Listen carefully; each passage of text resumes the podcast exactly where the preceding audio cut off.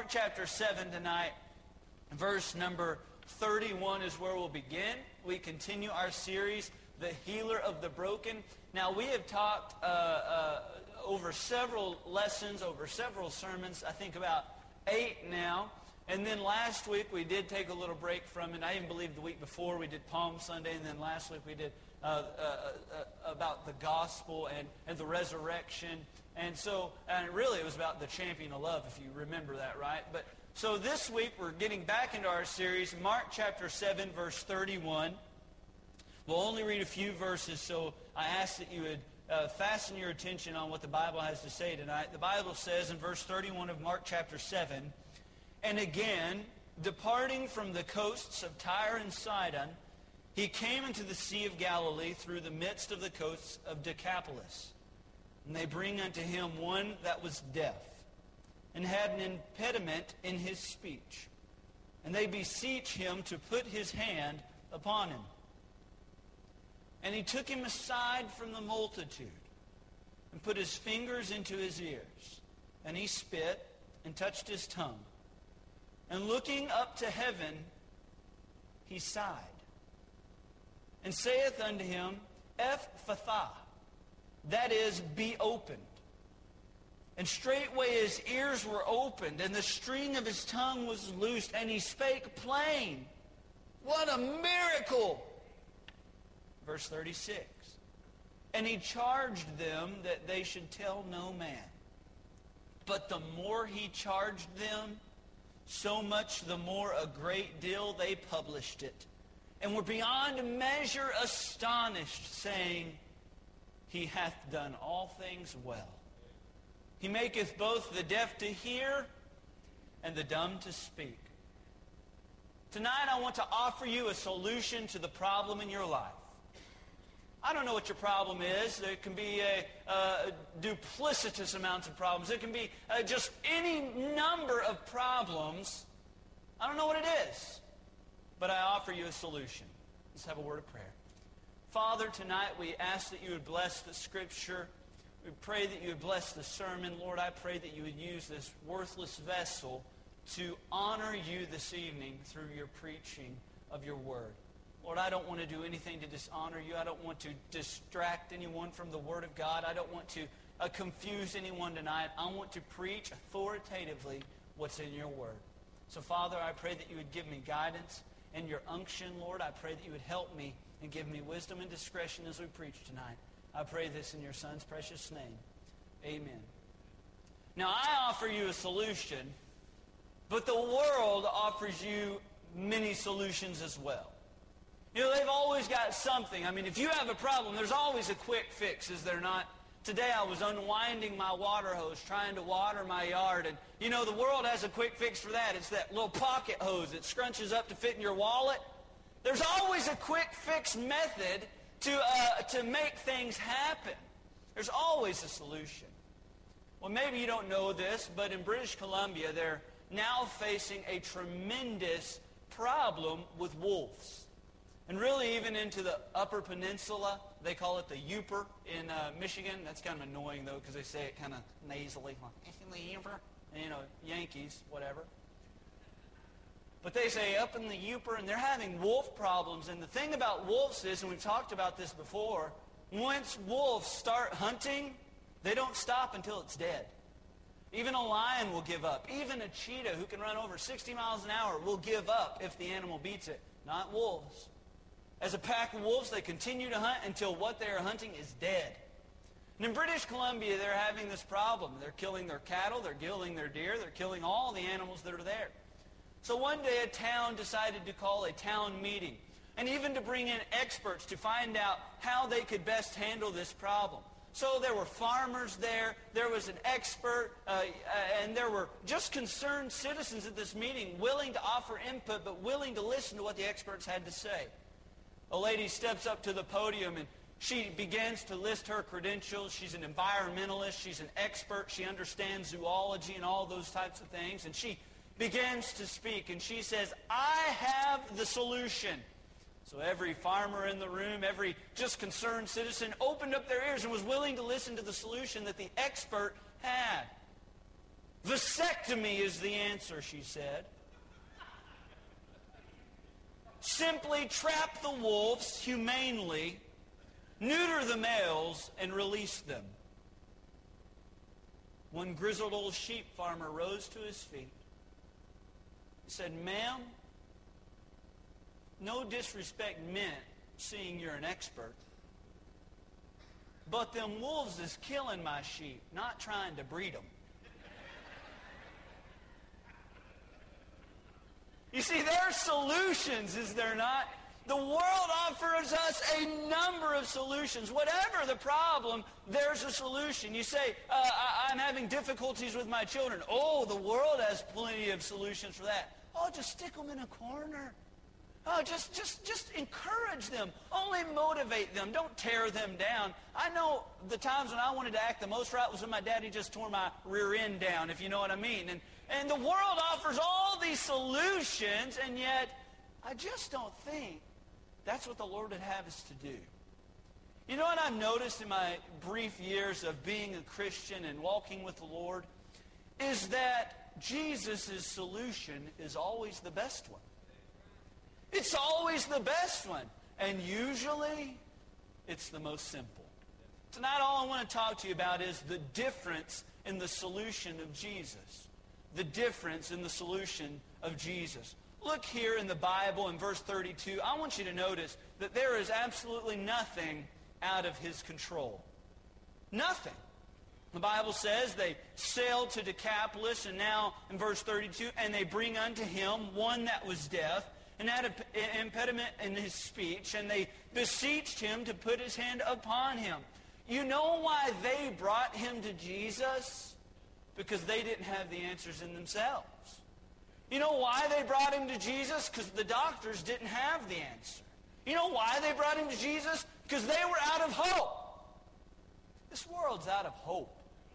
And to be honest with you, they're just giving us the same old answers that don't work any longer the Lord has the answers, and there's simply nothing out of his control.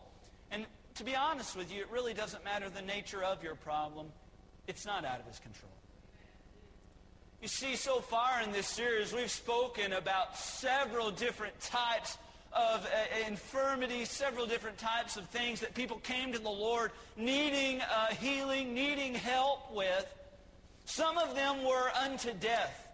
If you remember, the woman with the issue of blood comes to Jesus knowing full well the doctors had no ability to help her. She had spent all of her money trying to be healed of the infirmity, and yet Jesus had the answer. Not only was in that case, but Jesus was on his way to heal Jairus' daughter, who at the time was dead. And Jesus walks into the room and says, Why are y'all mourning? She's not dead. She's just asleep. And even as big as that problem of just a little girl being dead, even as big as that is to us, you know how big of a deal it is to Jesus? Hey, wake up. Hey, get up. For my mama, you know, throwing a cold water, uh, a cold bucket of water on my face to get me up in the morning. It's not a big deal for Jesus. Some of the problems have been just minor inconveniences. You say, what do you mean, Brother Andrew? I mean, they were problems that people could live with but they were inconvenient. I recall dozens of times so far that the Lord has healed blinded eyes and, and has healed deaf ears and, and even uh, uh, demons that were in people. The Lord has cast them out. And you say, well, uh, being blind or being deaf is not a minor convenience. It is when the Lord's involved. You know, just minor inconveniences. And there's even times when the Lord is willing to work for people who are just uncomfortable. I recall when the 5,000 were just a little hungry. And the Lord was moved with compassion on the multitude because they hadn't eaten. Now, was anybody going to die from hunger that night? I doubt it. They had only been following him a very short time. But that's how good our Lord is. He even answers our problems when they're just small inconveniences. It doesn't matter the nature of your problem. The Lord has the answer. And it's not too much for him to handle. But you know what I think sometimes we do? We assume it's too small to bother him with it. But you know what the Bible says? It says that we're not to concern ourselves with the things of tomorrow. Because sufficient is the evil uh, of today. Uh, the things of tomorrow will take care of themselves. Uh, God will give you grace for those problems. So the Bible's saying, don't worry about those problems. But does anybody find themselves worrying about those problems that come tomorrow? I know I do all the time. So how do we fix it? I believe it's when the Lord says, casting all your cares upon him because he careth for your soul. Now, in the Greek, the word all means all. Sometimes we try muddying the water. Sometimes we make our Bible so deep and so intellectual that nobody can understand it when it just takes childlike faith to understand the Word of God. I was reading the other day, our word, the King James Version of the Bible takes a sixth to 10th grade education to fully understand it. Sometimes it's like we think you need to be a rocket scientist or some deep theologian to understand it. No, you just need to be a kid. You just need to take the Bible for what it says. And when the Bible says, cast all your care upon him, it's saying, cast the things that you worry about on him. Throw those things that you say, I don't want to bother the Lord with it.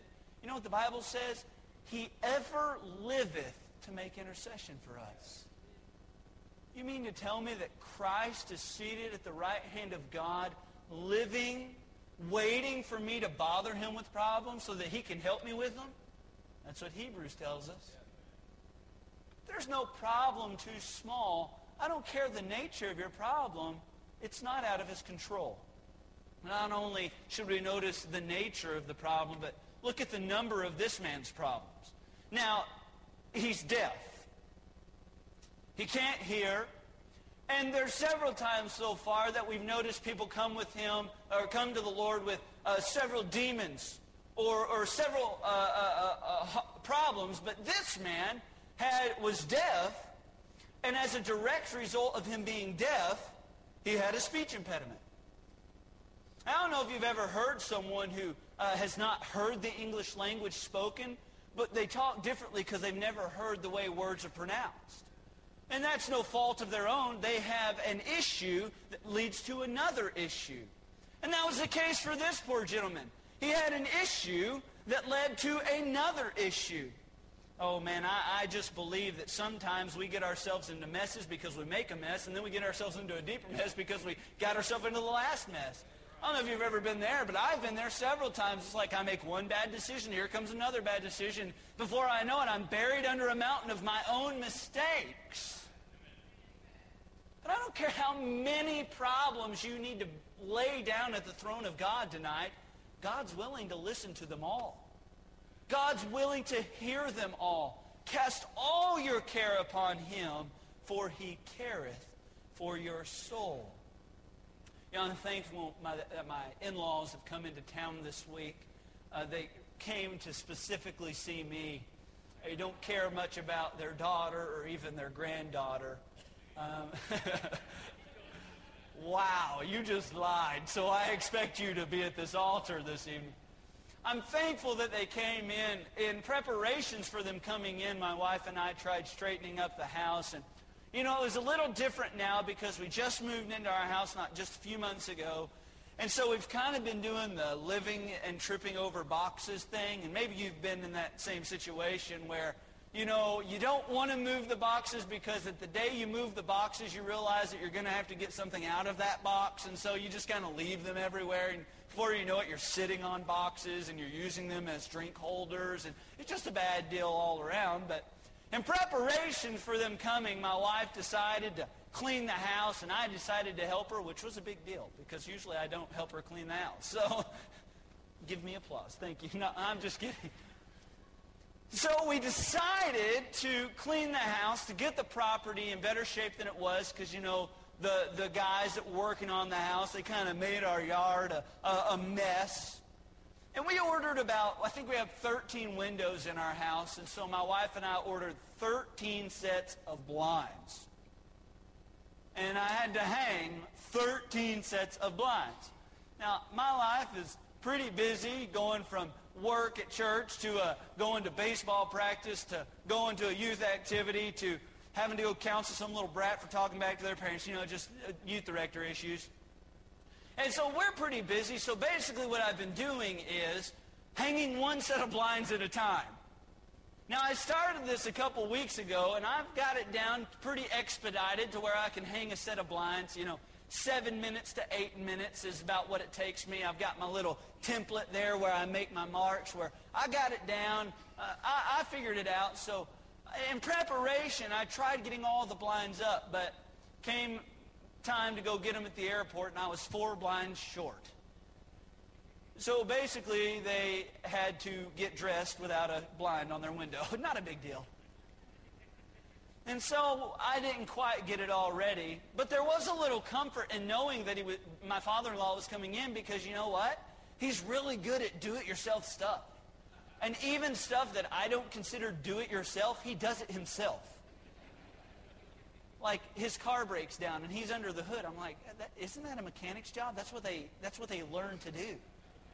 You know, when you need someone saved, come to a preacher. When you need your car fixed, go to a mechanic.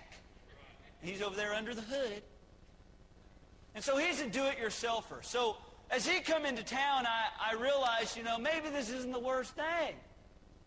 I'm four blinds short. I've got a youth activity to go to. I've got two baseball games I've got to go to. I'm a little busy, so hey, we'll just see what he can do. So me and him tag teamed it, and we got through, and we've hung all but one, two sets, which will be done by this evening, hopefully. And so we worked together. We got it done. Over this weekend, uh, you know, the rain that was going to be a torrential downpour that the weatherman predicted. You know, the weatherman and the government are the only two people that can be wrong and stay employed.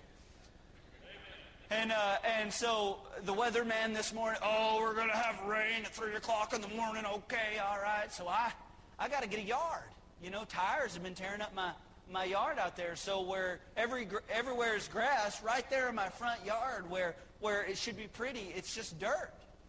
Some people buy sandboxes, but this was just dirt.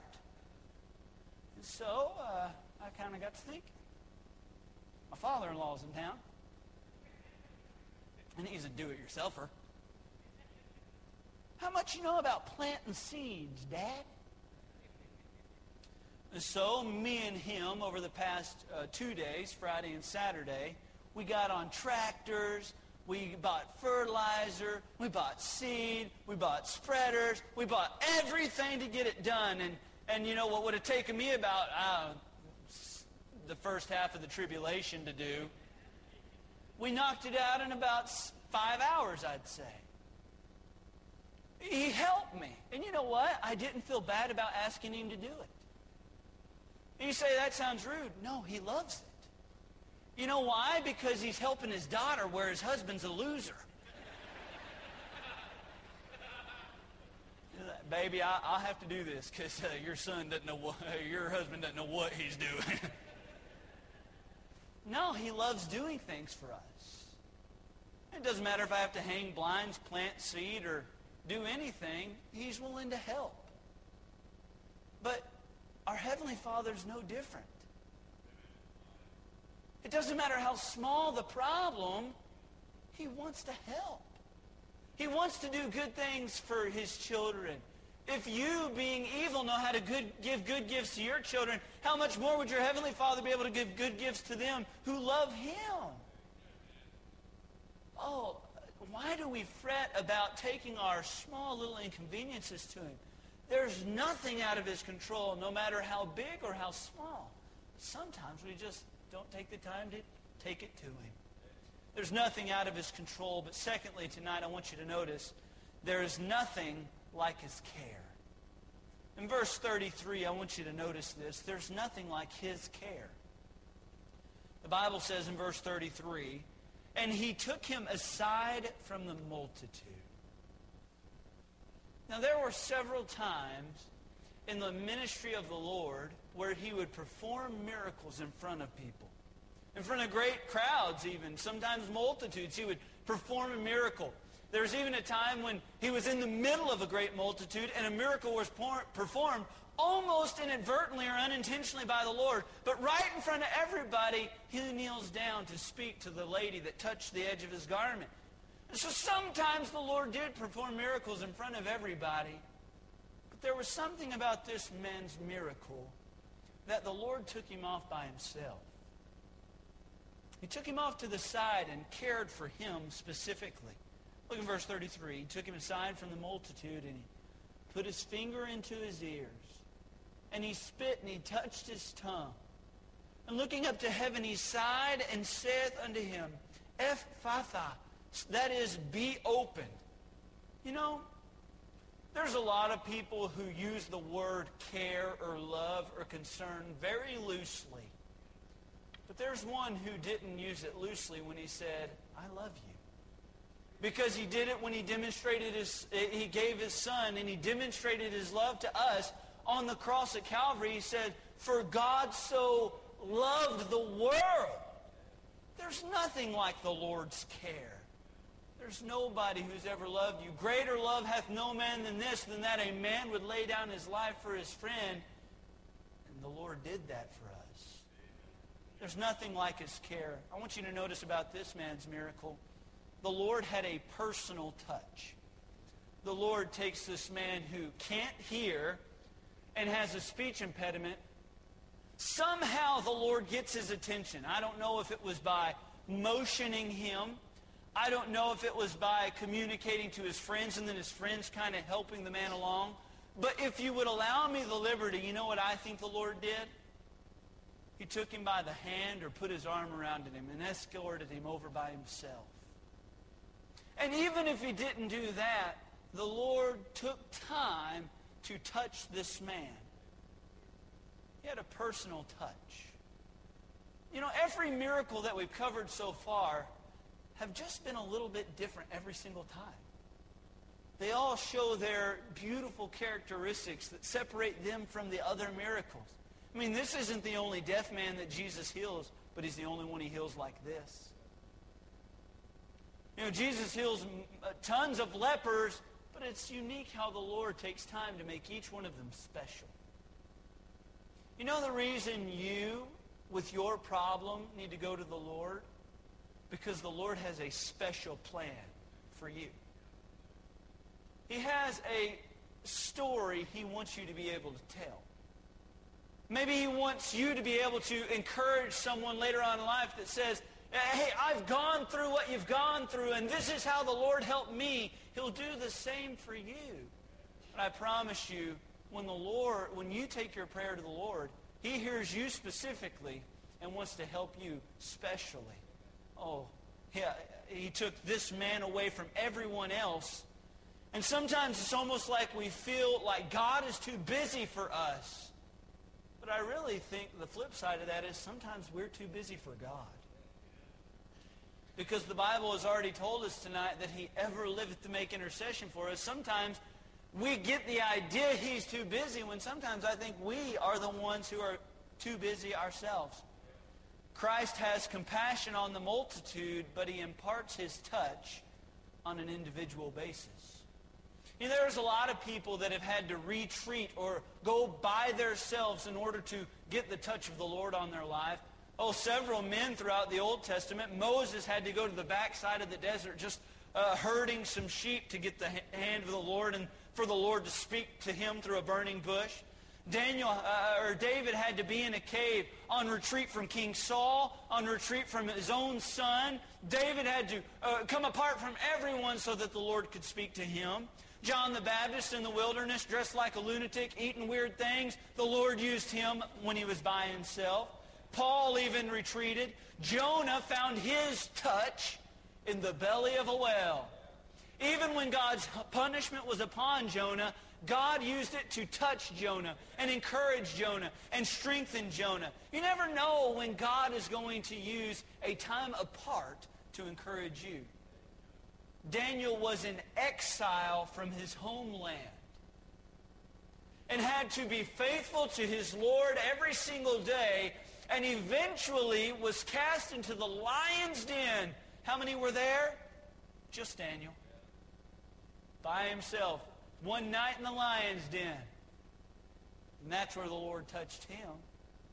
See, often it feels like we get lonely in our trial, doesn't it? Feels like we're, we're, we're kind of the only ones that care. We're kind of the only ones that even even realize that we're in this. Sometimes we even feel that other people are judging us because of our problem. And can I say it's at the time when you feel the loneliest that maybe the Lord's wanting to touch you. This man was not healed in front of the crowds. There was nobody there to, to see this miracle, but the Lord escorted him by himself and touched him privately. Can I ask you a question? How much private time are you having with the Lord? Say, oh, Brother Andrew, back to the devotion talk. No, I'm just saying, if God gives his touch in private, if you never find yourself alone with God, how are you going to receive his touch? One day, uh, a pregnant wife woke up her husband in the middle of the night and calmly told him that, hey, honey, I think it's time. We need to go to the hospital. So the husband, you know, frantically grabbed his keys, grabbed the bag, grabbed the briefcase, looked back at his wife, and hurriedly said, if you're going with me, you better hurry up. Could that baby have been delivered without that woman being present? No, just like we can't have the touch of God on our lives without the Lord being present. See, God's touch comes from spending time with God. All these men retreated alone. This man was escorted alone so that God could touch him. Oh, I, I want to encourage you tonight.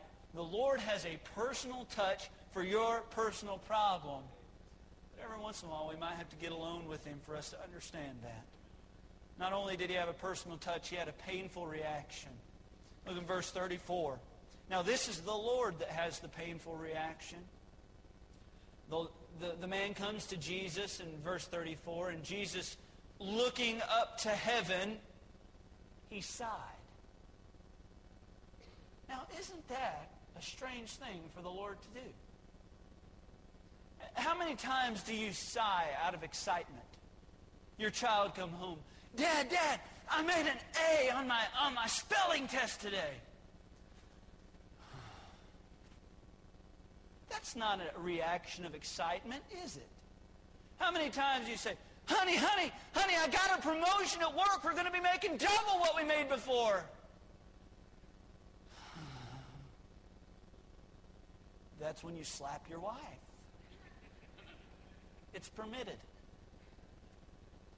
No, when you sigh, you're, you're hurt, you're, you're saddened, you're, you're disappointed even.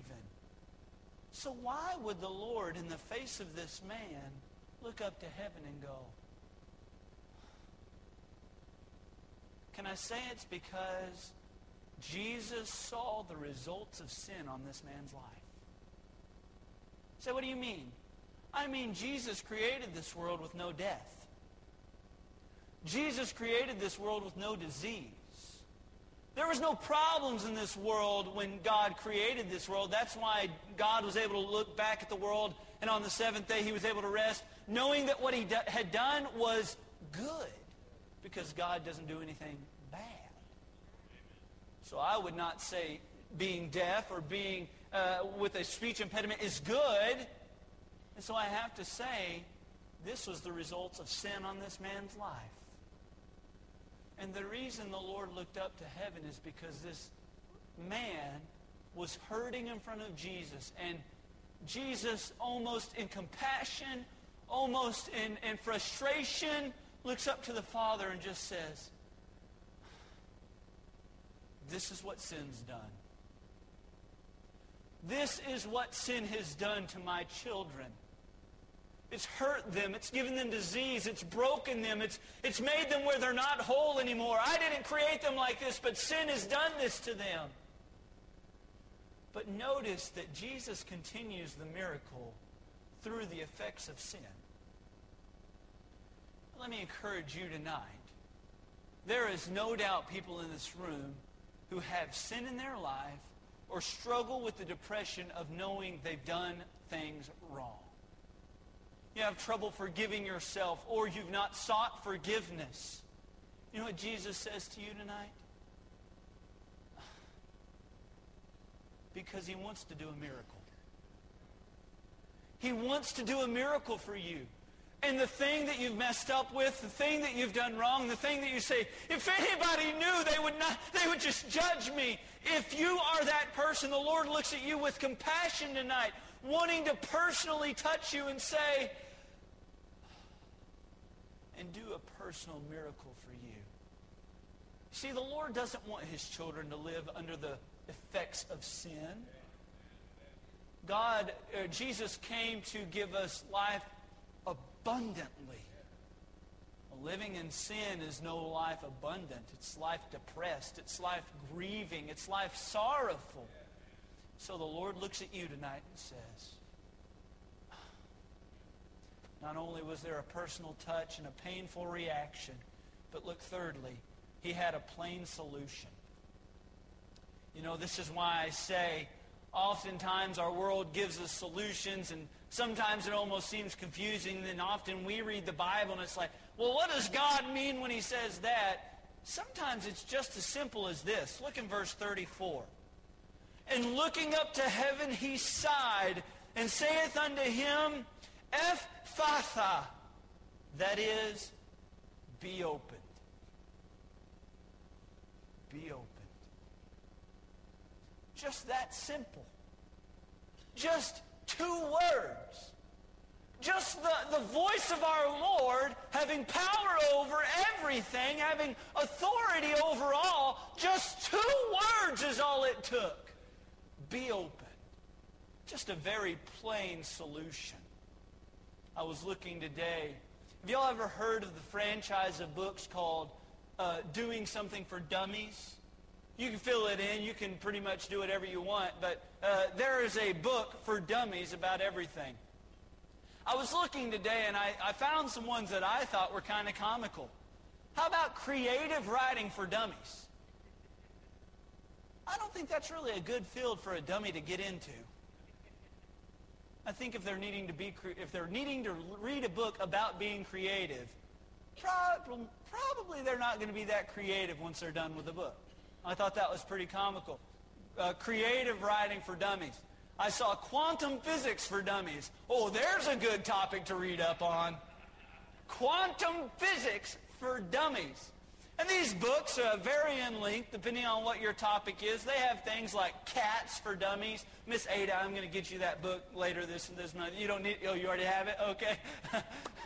You know, they have simple topics. They have uh, uh, large topics. Biochemistry for dummies I saw today. Maybe not the best idea for a dummy to get in that. Maybe would you like fries with that for dummies? That would probably be a better book for a dummy to read. You know, our world offers solutions. Our world offers uh, uh, problem-solving books and notions that will help you uh, uh, get to where you need to go. All you got to do is pay me this, even a televangelist. Oh, do you have a problem? Friend, do you have a problem this evening? Oh, you have a problem this evening? Buy this hanky, $29.99. It'll be in your mail. Everybody has solutions, but there's none as good as the Lord's. And I promise you this, the Lord's solutions are often much more simple than we think they are. Because for this man, the Lord took him apart and touched his ear and touched his tongue, and he said two words Be opened. Problem solved. At the word of my Lord, the dumb speak, the blind see, and the deaf hear. And I promise you, your problem vanishes at the word of my Lord. Oh, if we just trust him, he has a very plain solution. Thirdly, tonight, moving on, we're, we're almost done. I want you to notice there is nothing like his charge. Now we've noticed there is nothing like his care. There is nothing out of his control. But there's nothing like his charge. Look here in verse 36. And he charged them that they should tell no man. But the more he charged them, so much the more a great deal they published it. Now, I don't want you to think that I'm ignorant this evening. I understand when the Bible says he charged them, it means he encouraged them not to do something. So it's saying he encouraged them not to spread the word around about what just happened. I understand that. But does it not sound like to you this man left on a mountaintop? Does it not sound like to you this man was overjoyed, overzealed, over abundantly happy about all that had taken place? And I know the Bible's saying the Lord encouraged him not to do something. But when you spend time with the Lord, just inadvertently, you're encouraged to do some things. This man was encouraged. He was excited. And I promise you, the Lord's charge will always bring excitement. You know why when I go to a church and I never hear someone say amen, I'm worried? Amen. It's because when you're with the Lord, excitement follows. Could you imagine being on the Mount of Transfiguration, Peter uh, noticing what's going on, being around the Lord as what was on the inside. Great definition. I love your sermon. What was on the inside of Jesus came on the outside of Jesus. And that is as true as it gets. The Mount of Transfiguration, looking at our Lord, fully revealed, not veiled at all, but God in the flesh being revealed, and Peter's there. Peter doesn't know what to say. He's almost dumbfounded. And the one guy who's never at a loss for words is at a loss for words. And so it's almost like Peter makes something up. And he says, it's good for us to be here. Guys, it is good for us to be here. Peter goes on, let's Let's build a temple for Elias. Let's build a temple for Moses. And, then Jesus, we'll build one for you. You know, Peter may not have gone about it theologically correct, but you know why I think he did that? He was just so excited to be there. I mean, he saw Christ. He saw him high and lifted up. He saw the glory of God on the Mount of Transfiguration. Peter says, Wow! Sit in church. Oh, victory in Jesus. We don't resemble Peter.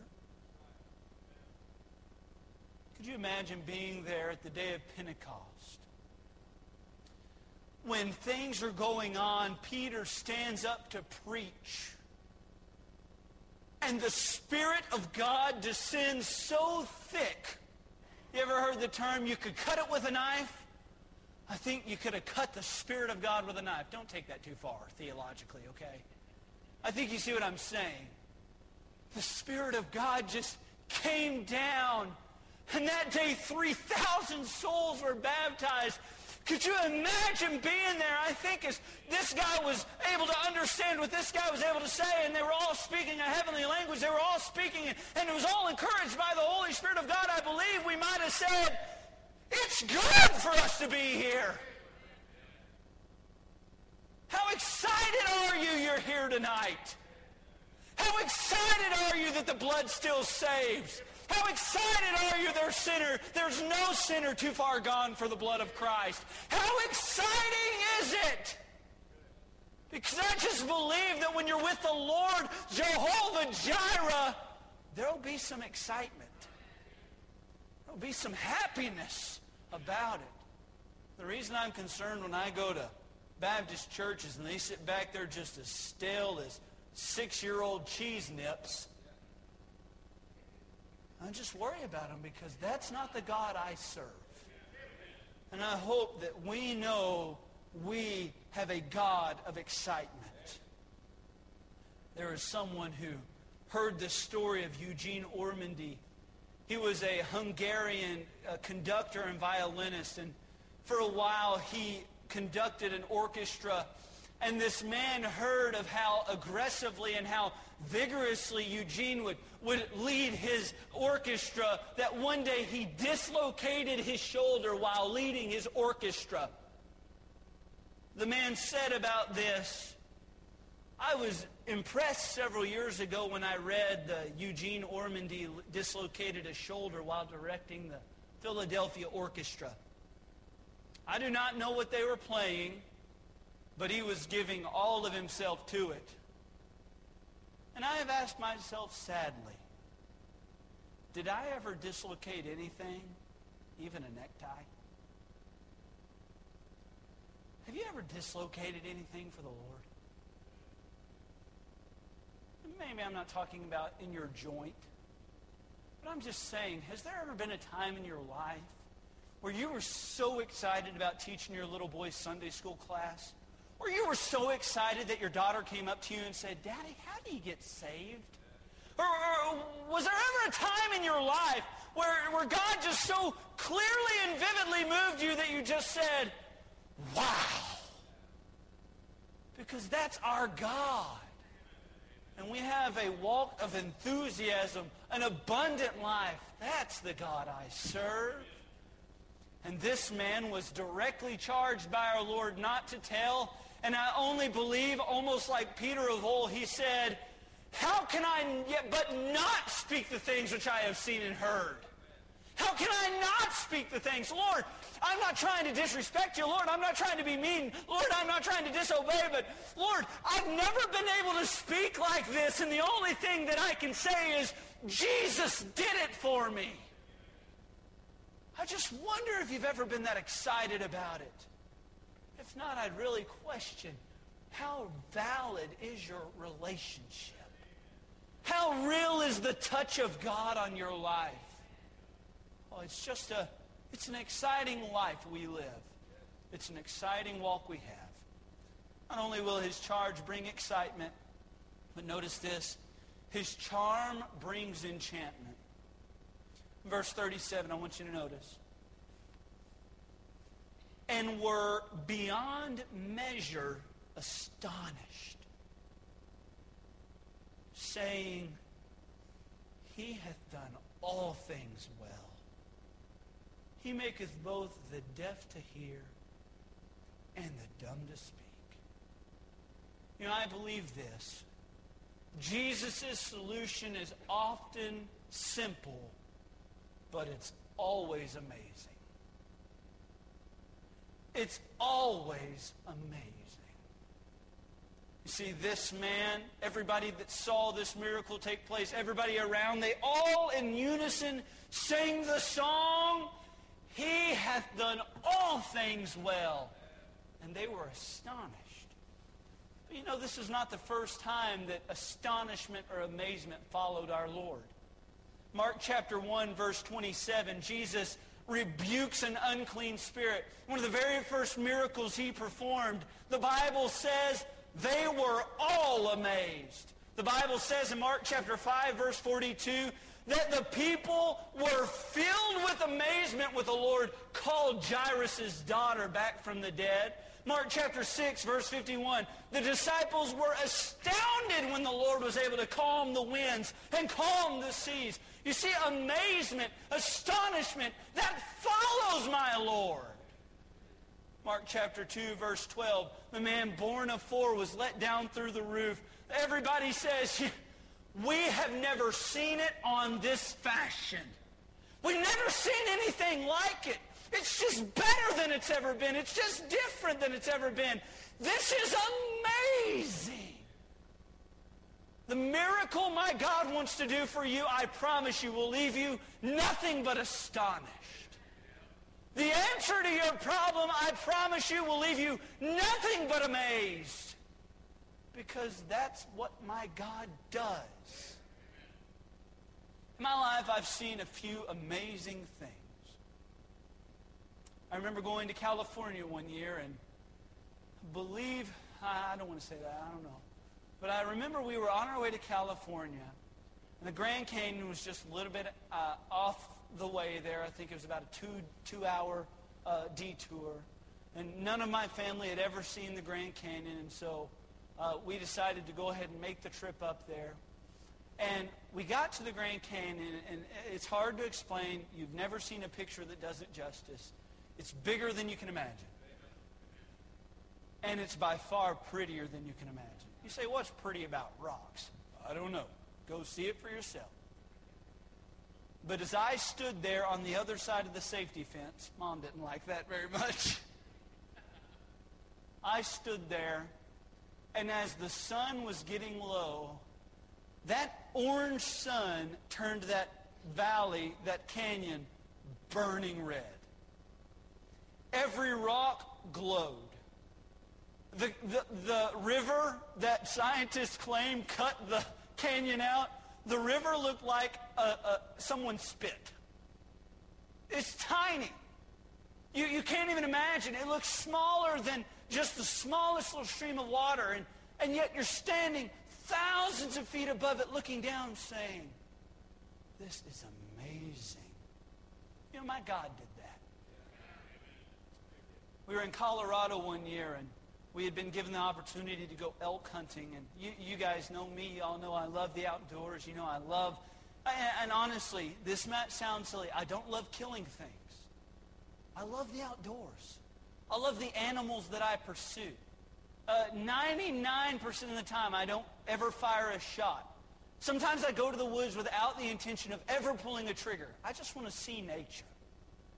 And I was in Colorado, and I remember one morning uh, we had messed up a couple hunts, and, and there's about 400 elk in this herd. And you don't maybe know this, but there's one herd bull. And almost always the herd bull is going to be the biggest because he's the biggest to defend the herd. He's able to fight off the other bulls. Now, all the other bulls, they're in a, in a herd of 400 elk. There's going to be really big bulls, but he is going to be magnificent. And I remember sneaking up this little drainage ditch. I remember having my gun, you know, trying to be all stealthy. And we get up, and I remember it was about 30 degrees outside you know, you can see your breath. And we got like 90 yards from the herd bull. And he was chasing a cow elk. And uh, a cow or uh, a bull elk is over a thousand pounds. It's like a horse with horns. They've got a beautiful tan hide, almost golden. And they're, they're uh, I'm going to call it a mane, but it's not. It's from their head down they've got longer hair, but it's a dark, rich brown. So you've got this brown that just flows into the golden color on the backside. And, and, and I remember watching these giant, giant uh, antlers chase this cow elk. And I remember it was so cold you could see your breath, but you could see his too. And every step he took, you saw the... And I remember he sat there and he, and he bugled one time. And we're about, I don't know, less than 100 yards from him. And, and I just sat there in awe. And I couldn't even really do anything because it was one of the most beautiful sights. It was one of the most amazing sights I had ever seen in my life. That bull doesn't exist without my God. It was not seven months ago now. I remember standing in a hospital room. You know, I was excited about the birth of my daughter but, you know, first time, you don't really know what to expect. And everybody always told me stories. Oh, it'll be awesome. It sounds kind of gross to me. I remember being in that room. I remember the doctor being in there and, and holding up my daughter for the first time. I remember her crying and something that should be so sorrowful was the most exciting thing I've ever seen. I didn't know what to say. I didn't know what to think. And I'm a little bit like Peter in the fact that I'm very rare without words, and yet the doctor's like, take pictures, take pictures. I told the doctor, just let me soak this in. That was amazing. Without my God, that doesn't happen. You see, what I'm trying to emphasize to you tonight is my God works in the amazing. And the reason his solution is always better is because it's always amazing. Even sometimes when it's not what we want, it's always astonishing. I don't know what your problem is. I don't know what your issue, what the thing hurting you in your life is, but I know my God. And I know whatever he has for you